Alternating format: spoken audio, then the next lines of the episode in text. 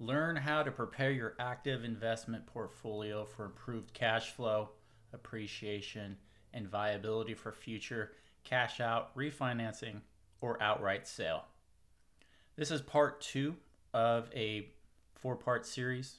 We're going to talk about tenant selection for income optimization. We're going to go over long term tenants, short term tenants, and home based business owner tenants. These are for single family, multifamily properties up to four units. So, in today's discussion, it's going to be pretty brief. There's not a whole lot to this. In a nutshell, you are trying to pick the right tenant for your property, making that tenant a long term customer for you, making that tenant somebody who will take care of your property, who will potentially improve the property over time, who will reliably provide income for you, who will maintain and protect your investment long term with very little headache.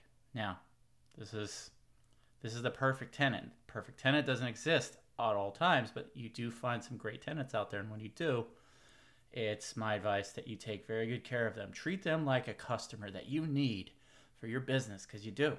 Okay? So we're going to talk about this. Uh, this is Corey Harrington Flip Connect, and here we go. Tenant selection for income optimization.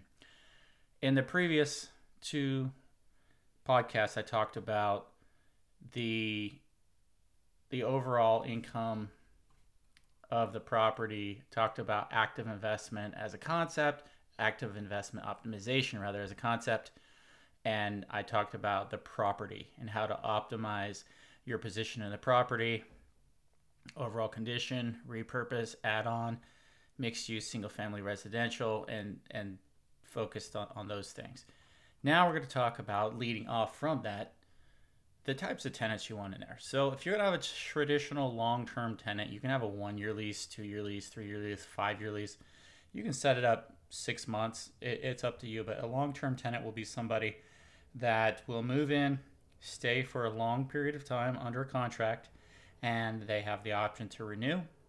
You have the option to modify and amend and extend the contract beyond the contracted date of them for, uh, for them to, uh, to just occupy the property. Short term tenants, on the other hand, will be people that are sometimes multiple people in the same property at the same time, like an Airbnb. So think of that as Airbnb short term rental. Home based business owners would be somebody who set up a long term assisted living facility, uh, activities of daily life facility, a group home, other things like that. Okay, so when you're selecting a long term tenant and you plan on having them there for an extended period of time, you want to make sure that you do your due diligence. You check them out very well. You check their credit scores. You check their work history. Check, talk to previous landlords. Talk to previous roommates if possible. Do a background check. There's all kinds of details and information out there that you can you can source for this. I will talk about this in greater length later on if people are interested and want to have a Q&A session. We can go over that with my property manager. Angel Harrington is my wife, and she manages all of our properties. She is a real estate broker in San Antonio, a member of the San Antonio Board of Realtors, and we have combined over 40 years of property management experience between the two of us. She handles all the day to day operations. I come in when there are problems, things that perhaps it takes a second person to work out a little differently so, you know, I can go into some of that stuff uh, later on if people have specific questions, but sometimes you can make deals with your tenants that are unable to pay. You can modify their, their lease agreement for a short period of time, putting additional payoff of back rent into the forward months. There's a lot of things you can do. But if you're going to look for a long term tenant, you want to make sure that uh, you feel comfortable with them because they're going to be there for a while. You're going to set up a contract. The longer, the better. I'd say a two year contract with somebody. You can start them off with a six month, let's see how it goes contract, and then extend so they can make long term plans in the property. you may elect to eventually sell or finance the property to them at a future date. And so they can look forward to that. They can make improvements on on their own terms uh, to the property, you know, talking about a garden or maybe doing some touch up paint where they'd otherwise call you. You know, the understanding is I want you to own this property in the future. We you make timely payments and you keep going forward and we're we're both happy. Uh, I'd love to sell this to you at a specific price at a specific date. So you can set that up with a long-term tenant. Short-term tenants, Airbnb, other short-term, could be a garage rental, could be a driveway rental, could be a pool in the backyard, patio rental for a party. You, if you have an Airbnb, you may have barbecue option, you may have swimming pool party options there's a lot of things you can do with this, and there's other um, companies you can use to find short-term tenants. It's best with the infrastructure that's already built out online to go with Airbnb. You can go with Booking. We use Airbnb and Booking, and those are the only two we use at this point, and they work quite well for us. Airbnb works the best. They have a greater amount of uh, immediate interaction, customer service, and conflict resolution, and uh, insurance coverage, things that uh, are, are pretty important to us. And booking is more of a bigger operation, expecting a small guy to operate like a big guy, like a like a Hilton hotel with 250 rooms in it versus your four bedroom home. So that's short term. Home based business owners, I have a tenant in one of my properties that runs a group home. It worked out well for a while, a couple of years. Um, we had a few bumps and uh, a few expectations to clarify and, and reinforce, but uh, overall, it was an okay experience. If I had picked somebody with more background in, in the specific business that he got into, rather than going through that learning curve. It would have been a, a, more uh, suitable transaction. As at this moment, you know, we're going through an eviction process with him. It wasn't the best fit, and he was unable to maintain his monthly payments. And he's back four months, so it's a whole thing. But we're going through through that process right now, and we have a writ of possession, which is going to be executed on the fourth of January 2022, and we are required to have 12 people there to move a three bedroom home with minimal you know minimal stuff inside. So you know the, the, there's pros and cons to this but during that time the first two years and when it did work out well you know he made improvements to the property that i didn't have to deal with. Uh, it was it was it was less involved uh, for us um, payments were always kind of an issue because he had trouble getting consistent revenue from his clients, and you know that became ultimately became the concern. And at this point, you know we moved on, but there are great operators out there, and you can pick one that will give you years and years of of headache free, you know, rent income. Also, you can charge more than your typical rent and require more of them in terms of their responsibilities. So those are the three for optimization in terms of optimizing your income, making your property that's giving you $200 a month rent to produce $500 a month rent, um, giving you an additional $300 of positive cash flow, the things you need to do. One is to minimize turnover, plan it out, be selective, do your due diligence with your long term tenants.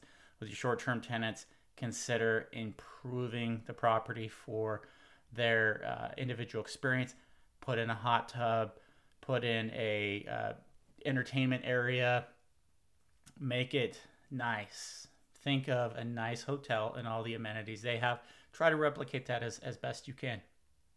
On the home based business side, make sure that they have a good track record of employment Uh, or of entrepreneurialism that they have a good track record of, of success. They have done this a few times before, at least, before you go into a long term commitment with them, because it also involves other people, the clients that they bring in for boarding and care would also need to leave the property should it not work out. So just make sure that you do your homework on everybody. And these are three great ways to to optimize your income. So to recap this, tenant selection optimization, long term, find somebody who ultimately wants to own the home, work towards building their credit or whatever it is that's preventing them from already owning a home.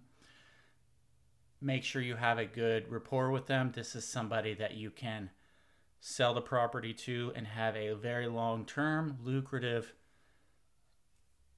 uh, business interaction with. You know, you're going to set them up with a loan for 30 years and you're going to sell the property to them and they're going to maintain the property. They're going to do all the repairs that need to be done. They're going to pay for their own insurance and utilities and, and taxes and you're going to collect you're going to collect a mortgage for 30 years.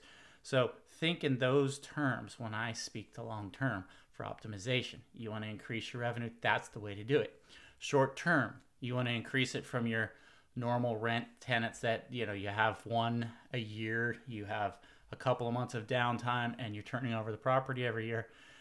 You would prefer to have a much higher month to month income and the trade-off is you have to turn over the rooms quite a bit so you can rent out the whole house you can rent out individual rooms in the house like i said before you can rent out the backyard, entertainment areas, pools, but you could make a lot more money doing short term, but you also have a lot more overhead, so you have to balance that out. So the net cash flow is in- increased, but you have to do your numbers and figure out what you need to do to, to get that that price point you're looking for to, to receive the kind of positive cash flow that you're hoping for. Home-based business owners, do your background on them, make sure make sure that they hustle, make sure they work hard, diligent, they have a good reputation, they want to build their business and they want to use your property to help build their business and support the community. That's a great way to have a tenant set up in that situation. They will paint the property, they will do the repairs, they will handle almost everything short of major things like roof.